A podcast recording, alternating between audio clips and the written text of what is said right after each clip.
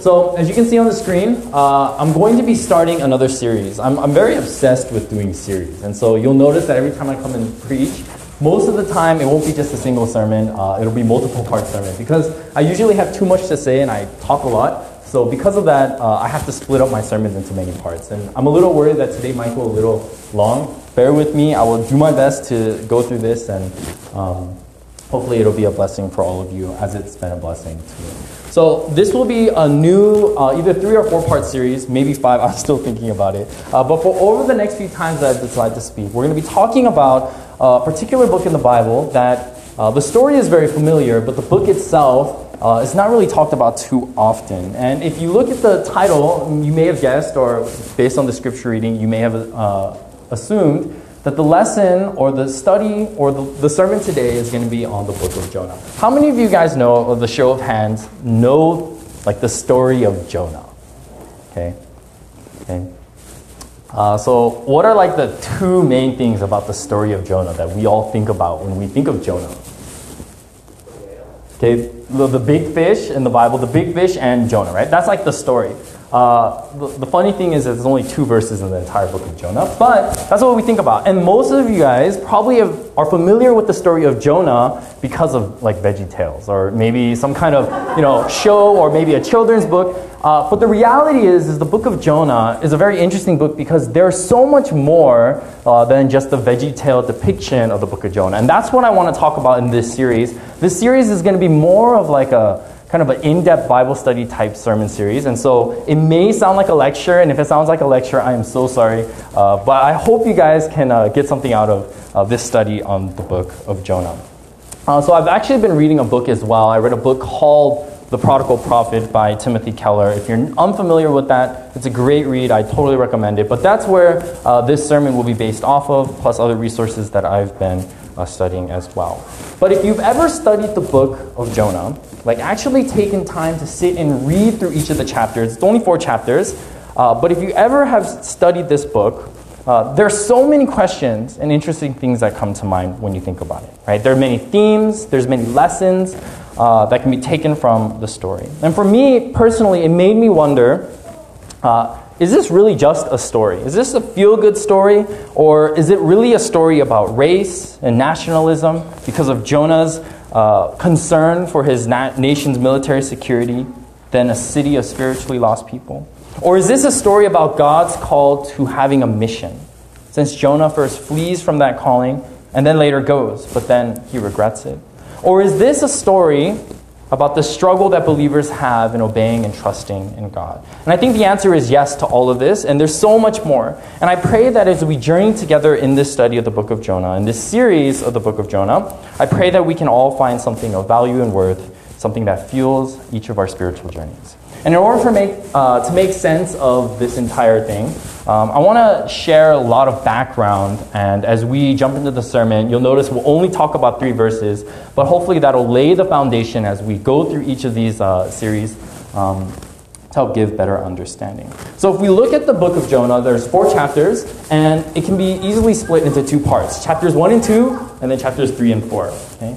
In chapters 1 and 2, we see that Jonah was given a command by God, but he fails to obey it. And then in 3 and 4, we see that Jonah is once again given the command a second time, and this time he actually does it. He pulls through and does that, but it's really crazy because these two accounts, these two scenes that we see, are practically parallel. Okay? So we look here, scene one, Jonah and the pagans and the sea. Uh, and then scene two is Jonah, the pagans, and the city of Nineveh, right? And if you look here, Jonah 1 1 and Jonah 3 1 talk about how God's word comes to Jonah. And then as you see, I'm not going to go through each and every one of these, but you can see here the message is conveyed to Jonah, the response of Jonah. Um, and then we see the word of warning in, in, Jonah 1 4, 3 4, the response of the pagans, the response of the pagan leaders, uh, and then, oh, actually, that's not supposed to be that. Uh, that last one is supposed to be how the pagans' response was ultimately better than Jonah's response, right? And if you're wondering what FF means, it means folios following, so it means the verse that come after verse uh, 7 as well. Um, and then the last part, uh, we see in each of the scenes how God taught grace to Jonah through a fish in scene 1, and then how in scene 2, God taught grace to Jonah through the plant. So this is absolutely crazy. And I think if we look at the book of Jonah and we understand the book of Jonah in this light, then we see uh, that it's more than just a story. Right? There's one misconception that this story always gets, and I want to clear that up right now. Uh, maybe it's crossed your mind as you um, read this book and try to understand it, uh, because we, as we know, uh, the book of Jonah is known for that big fish, right, that swallows Jonah. And for some people, it's like, dude, is that really real? Like, how can I truly believe that Jonah was actually swallowed by a big fish? Right? But for me personally, if I can believe that God exists, if I can believe that Jesus Christ was was buried, or he died, he was buried and crucified, buried, and then he rose again. If I can believe that, which I think is a far greater miracle than being swallowed by a fish, then for me, there's particularly nothing difficult about believing the fact that this could have actually happened, right? And so I hopefully uh, that's the same thing for you. And besides that, I do believe that whether you take this book, whether you think my, uh, my observation is convincing or not, um, I do believe that this book has a lesson that can be learned uh, that is very true, it's precise and clear to us to the present day. And so I hope we don't get distracted too much about things like the big fish uh, or anything of that nature. Like I said, it's only two verses in the entire book. Um, anything, another thing that I want to point out about the book of Jonah, and when you look at the structure of it, when you look at both of these scenes, the first part and the second part of Jonah, it clearly shows that Jonah is a committed religious believer and he regards and relates to people who are both racially and religiously different than him. Okay, so you see, the book of Jonah, it clearly shows us insight. Um, yeah, it shows us insights about God's love for societies and even people that are beyond the community of believers. See, we see also in the book of Jonah, throughout the entire thing, God's distaste towards toxic nationalism, and disrespect for other races. And it also shows about how to be in mission in the world despite the subtle and unavoidable powers of idolatry that we struggle with in our lives, in our hearts. And I think if we pay attention to the details of the book of Jonah, more than a story about a guy that gets swallowed by a big fish and goes to a city, we can become better bridge builders, we can become better peacemakers and agents of reconciliation in our world today. And I strongly believe that. And hopefully, by the end um, of this series, that you see that it's not just like a big Bible study on the book of Jonah, but rather you will understand and see that uh, a better side of God's mercy and grace to people. Um, and with that kind of laid out for you, we can understand, like I said, the lessons that I've been talking about, we can pull out in terms of societal factors and social relationships. It's so important that we understand that the book of Jonah's main teaching point is not necessarily sociological, but it is actually theological. And hopefully by the end, you will see and understand why uh, I, I make this claim that the book of Jonah is not about our social relationships, but actually it's more of a theological uh, lesson that we can take. You see, we clearly see that Jonah, he wants a God that is catered and designed to his imagination and his liking, right? For example, he wants a God that can destroy and kill all the bad people, right? In our story, he wants the Ninevites to be completely eradicated. But then he wants a God that will bless him and his people for being good. And we know this because when the real God shows up, the front store of Jonah's uh, life, right? When, when Jonah is confronted not with the counterfeit God that he imagined God to be, but with the actual God keeps showing up, Jonah is completely angry, right? The actual book of Jonah, not the VeggieTale story of Jonah, ends on a very sour note. It ends in a question, right? Because Jonah is angry and displeased with God. Okay? You see, Jonah, this firm, dedicated, committed religious leader, cannot come to terms with this mysterious God of mercy and his ideal of justice. We see Jonah questioning God, and maybe we have this question today as well. We may ask ourselves, just as Jonah asked, how can God be so merciful and forgiving to people who have done such violence and evil? How in the world can God be both merciful and just? Now, to give you a forewarning, that question is never really answered in the book of Jonah. And it kind of, like I said, ends on an odd note of a question. Uh, but if we look at the entirety of the Bible, and I'm all about looking at the Bible as a narrative and a complete narrative. When we look at the entire Bible, we see that the book of Jonah simply points forward to how God saves the world through what one calls uh, to the one who calls himself the ultimate Jonah, or the person that is greater than Jonah, so that he could be both just and the justifier of those who believe. And I think when we come uh, to a full grasp of this gospel message, that we can become changed by the Spirit from the inside and out, and become Christ like women and men. So, and the last thing I kind of want to say before I kind of jump into our reading, um, so you can kind of see where I'm trying to take this series. Uh, and obviously, the title of my sermon, The Prodigal Prophet, uh, there's a reason why I titled this after the author's uh, book, and I think it's a brilliant way to put it. There's an interesting connection between Jonah's story, or the first half of Jonah, and the prodigal son uh, parable that Jesus gives in Luke 15, right? There's a connection between the first half of Jonah with uh, the prodigal son uh, who runs away from the father, right? And then in the second half of the book, Jonah is like that older brother that stays with the father, that obeys the father, but then ultimately gets angry when the father shows grace to the repentant sinner, which was the younger brother. So if you see that connection there, I think it's a beautiful uh, connection. And it's interesting because the same way that the parable of the prodigal son, we usually end that parable, and I love talking about the parable because it's my favorite. But we never talk about the actual ending of that parable. Because if you look at the ending of the parable, it ends with a question, right? From the father to the son, the older son, just like the book of Jonah ends with a question from God to the prophet, who also has uh, been angry, right? And I think maybe, just maybe, to see this parallel, maybe Jesus saw this story as well. And maybe he had the book of Jonah in mind as he was sharing that parable. Now, with all of that kind of out of the way, uh, which in itself I could just turn into a sermon, which I won't, I want to jump into the message for today. And we're going to start with Jonah chapter 1, uh, verse 1 and 3. And let's just read through it once more. It says, Now the word of the Lord came to Jonah, the son of Amittai, saying, Arise, go to Nineveh, that great city, and cry out against it, for their wickedness has come up before me. But Jonah arose and flee to flee to Tarshish from the presence of the Lord. He went down to Joppa and found a ship going to Tarshish, so he paid the fare and went down into it to go with them to Tarshish from the presence of the Lord. Now, the very first thing that we can notice in this book, and the first thing hopefully you guys can notice as well, uh, it starts with the word of the Lord came, right, to Jonah. If you look at the trend of other biblical prophets, if you look at, you know, if you turn your Bibles to Jonah and you look at the book right afterwards, uh, but Jonah is a really small book, so um, it's right before Micah. Micah is also kind of a small book. But if you look at Micah, it starts the same way. The word of the Lord that came to Micah, right? So if you look at all the other prophets, most of the prophetic messages that God gives to his prophets start in a very similar tone, right?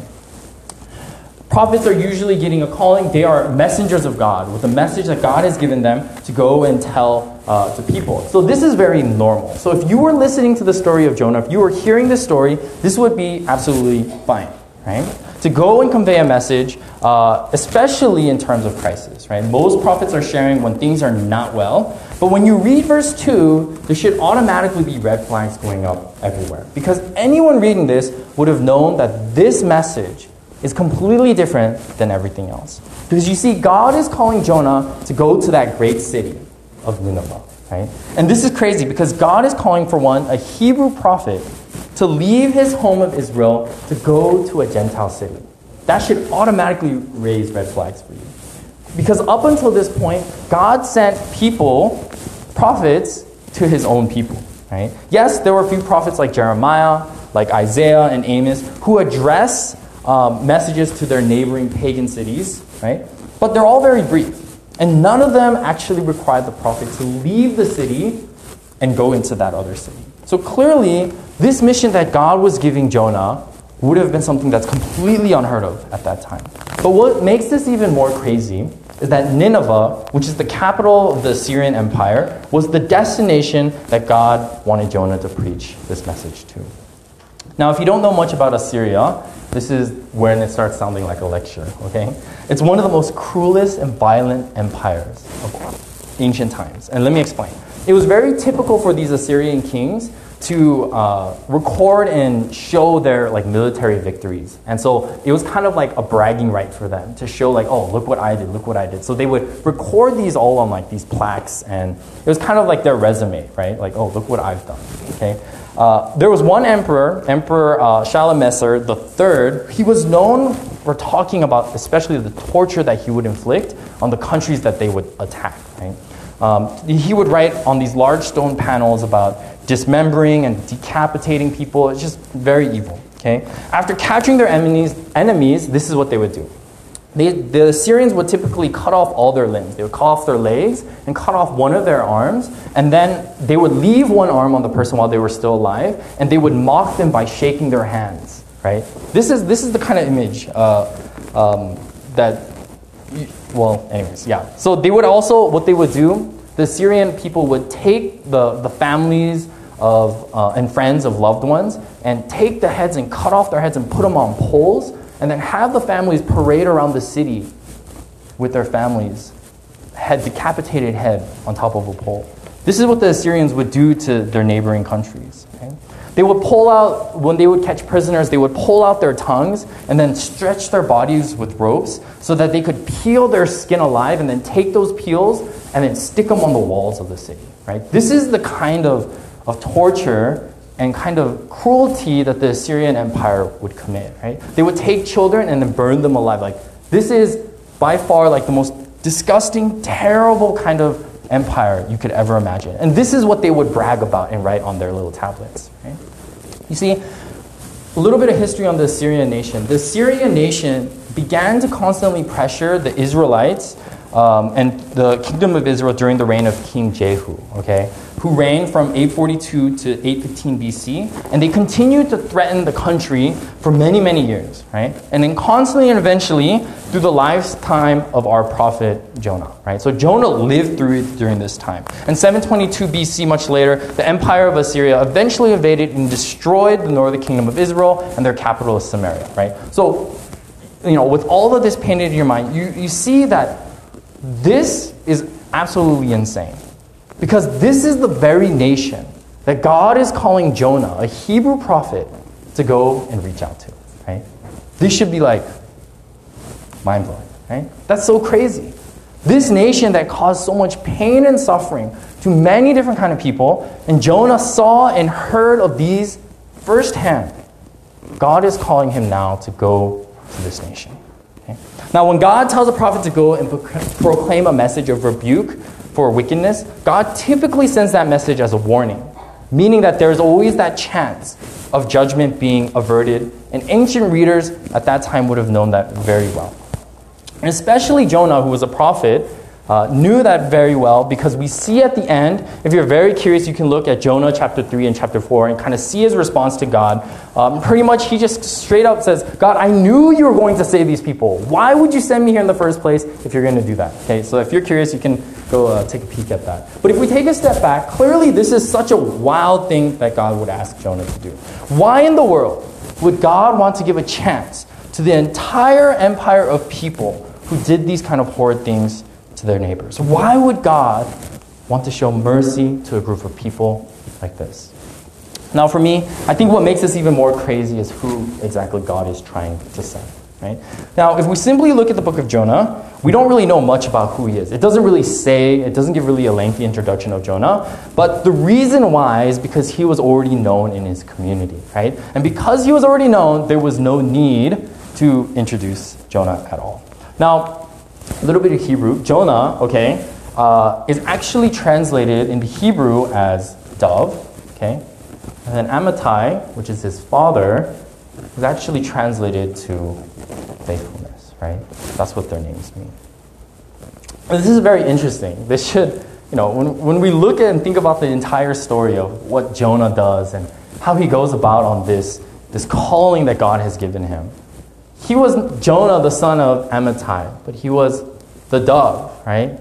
The son of faithfulness. And this should be kind of ironic. It's kind of a comedy, if you, if you may say, that the book of Jonah presents this kind of ironic kind of story uh, that's happening uh, with this prophet of God. If we look at 2 Kings 14 25, it says that Jonah ministered during the reign of Israel, Israel's king, um, King Jeroboam second, right? And if you know anything about the kings of the Old Testament, you know that King Jeroboam was not a good king, right? Um, he was not a good king. He was a terrible king. Um, and if you do a little bit of a further study um, of this person, you'll know that Jonah was very different in why he supported uh, this king. Other prophets like Amos and Hosea, they criticize the, the kingdom and, and the administration because of things like social injustice towards their own kind and unfaithfulness. Uh, and if you know, like I always talk about Amos and how was standing up for social injustice and how God is a God that cares about the rights of people. But Jonah was the opposite. Jonah was actually a supporter of Jeroboam, Jeroboam, King Jeroboam II's aggressive military policies. He was all about wanting to extend the power of Israel and their influence. So if anyone saw his name, any biblical scholar saw his name, they would have automatically known that Jonah was this intensely patriotic nationalist. This guy, all he cared about was his country. Right? And to me, that's what makes this story even more interesting. Because now God is sending a man who is in love with his country to the very people, to the very nation that he absolutely hates. Right? He fears and he hates this country of Assyria, right? Which is completely understandable. Right? For someone that has so much love for his country, God is taking that man and sending him to a country where he absolutely cannot bear. Now we see Jonah uh, doing something completely comical, right? Uh, he does he does arise, right? The Bible says that God commanded him to arise. He arose, but he went in the opposite direction, from Joppa to Tarshish. Now it's interesting because Tarshish is known as like the end of the world, right? That was their last, like in the biblical times, that's what they knew as kind of the last place before they went out into the ocean, into the middle of nowhere, right? So it's crazy because God calls him to go east to Nineveh, but then he goes west. Right? Instead of traveling over land, he decides to buy a ticket and travel over sea. Okay? Instead of going to the big city, he goes to the place known as the end of the world. Right?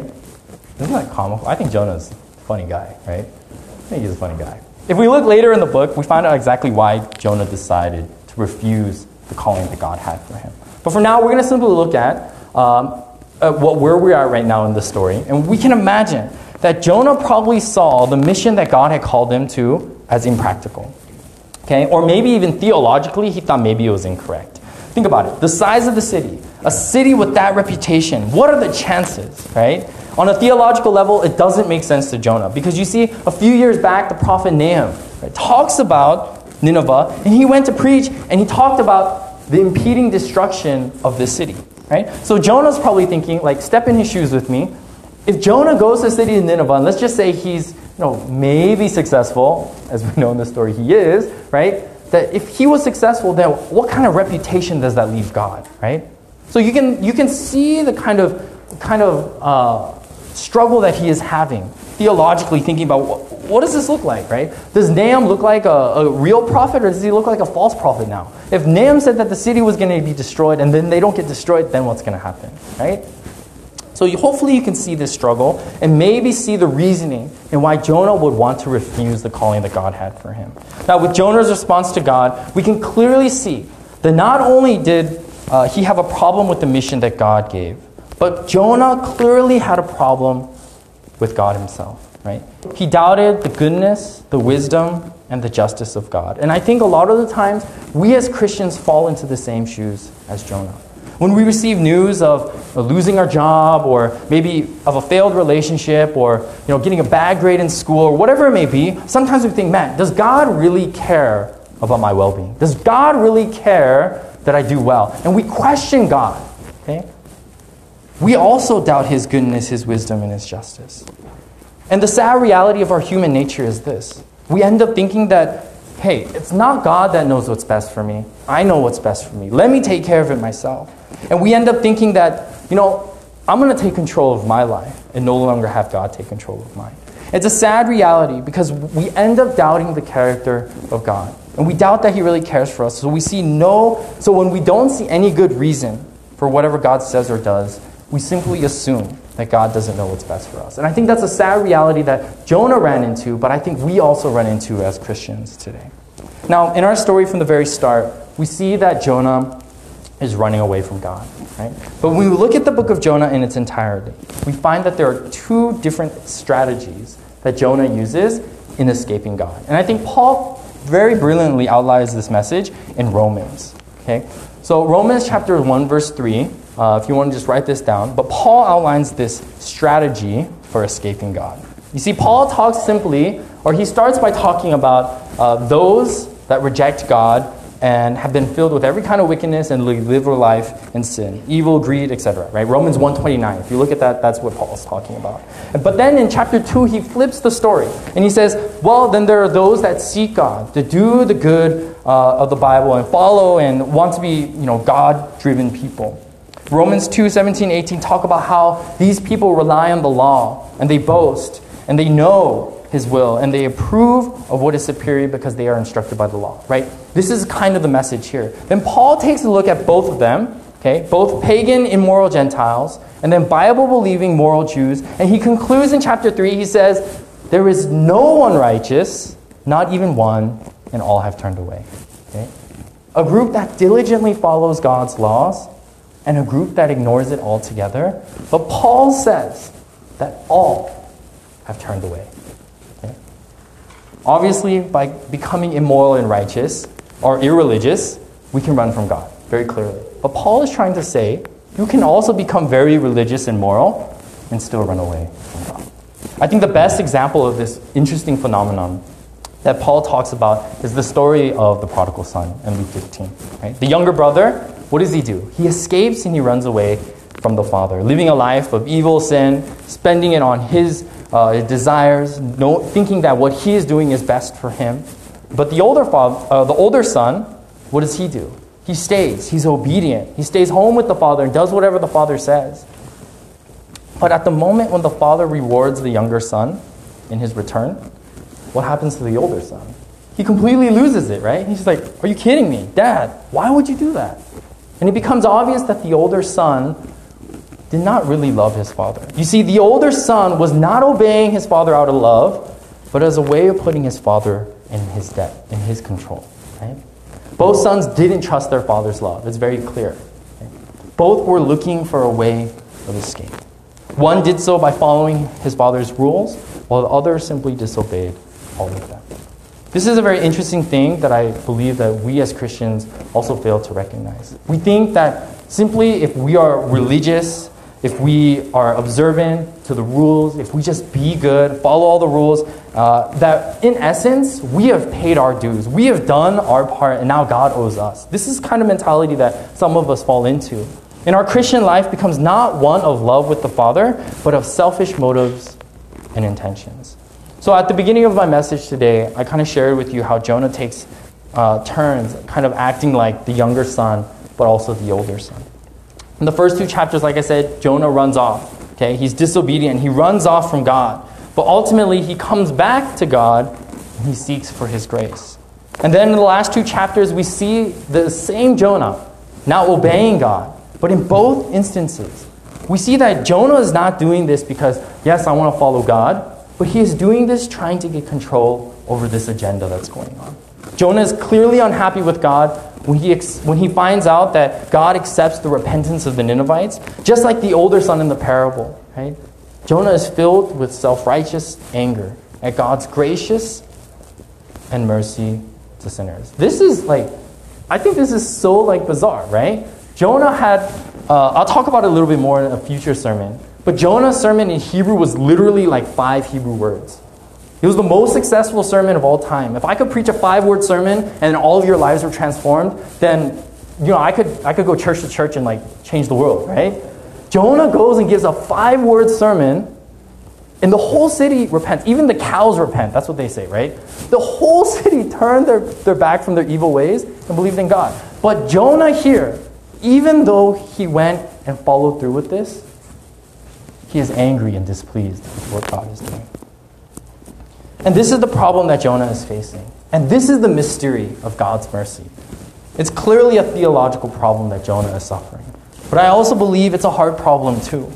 Unless Jonah can see his own sin, unless Jonah can see himself too for the living for his need in living in God's mercy, Jonah will truly never understand how God can be merciful to evil people and still be just and faithful. And you know, it's interesting because no matter how many times Jonah runs away, God always seems to be a step ahead, right? And I think that's pretty relevant to us today too, amen? Right? Just as we think that we're a step ahead of God and we're running away thinking we're doing our own thing, the funny thing is, or even if it's not funny, the real the reality is that God is always one step ahead. Right? And just as Jonah uses different strategies in his escape from God, God also uses his strategies too. And he continues to show us mercy in ways that we may never understand or even deserve. I think in this introduction, in this beginning of the book of Jonah, as we jump in, hopefully next week will be, or the next time I speak, it'll be more uh, something that you can take away. But as I've laid kind of the foundation of how crazy and how, um, how much of a comedy this book is, right? We see that God shows mercy in ways that we may not expect and understand. And I think with that, I think as we study about this prodigal prophet, that we can understand better God's mercy and grace, that we can understand the story more than just a fish, a big fish, and, and a man named Jonah, but to see the lessons, the theological lessons that we can understand about God uh, in this lesson of the prodigal.